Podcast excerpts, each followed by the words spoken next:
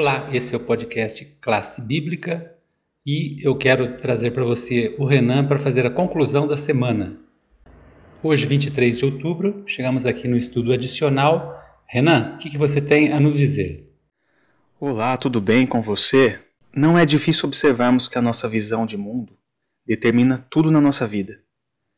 Mas quais são os elementos que são importantes e devem ser incluídos na formulação completa de uma cosmovisão cristã? Em um ponto da vida, estabelecemos um número essencial de princípios que consideramos verdadeiros. Tais princípios são amplos e, em geral, abordam temas como origem, significado, moralidade e destino. Juntos formarão a nossa cosmovisão. Essa visão de mundo se torna uma lente através da qual vemos o mundo e processamos, incorporamos ou testamos novas informações à medida que chegam a nós. Nesta semana discutimos a necessidade de ensinar uma cosmovisão bíblica e contrastamos essa necessidade com uma visão de mundo naturalista ou materialista, que traz a ideia de que não existe nada de sobrenatural e tudo pode ser explicado e reduzido às explicações científicas. Por outro lado, no cerne da questão e da cosmovisão bíblica está a proposição de que Deus existe e de que ele é um Deus pessoal que se envolve com a sua criação. Seu poder criativo explica o universo material, inclusive nós. Seu poder redentivo revela a natureza do seu amor, exibe seus propósitos restauradores para o universo, restauradores para a humanidade e assegura nosso futuro.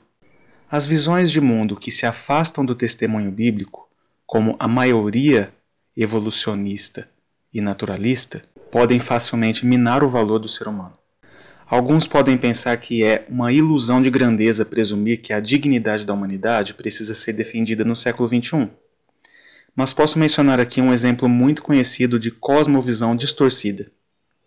Você sabia que os ideais desumanos e preconceituosos do nazismo, defendidos por Adolf Hitler, foram profundamente influenciados pela teoria da evolução das espécies de Charles Darwin, que prega a lei do mais forte, em que o mais forte deve sobreviver em detrimento do que aquele que é aparentemente mais fraco?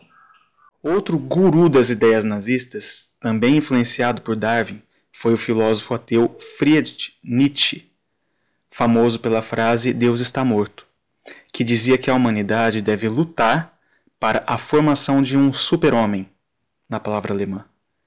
Deve lutar pelo desenvolvimento de indivíduos mais dotados e mais fortes, capazes, inclusive, de formar a sua própria moral, ainda que seus ideais eventualmente causem sofrimentos a outras pessoas. A consequência disso é bem conhecida não foi mais nada mais nada menos que 6 milhões de judeus mortos nos campos de concentração alemães. Fora as milhões de outras mortes ocasionadas pela Segunda Guerra Mundial. Com base nessa cosmovisão ateísta e distorcida, não é de se surpreender que governos ou indivíduos perversos vêm e vão hoje em dia. E o que é desconcertante é que as visões centrais de mundo que provocaram verdadeiras chacinas, ainda podem ser ouvidas nas mesas e nas salas de aula de vários cientistas e filósofos.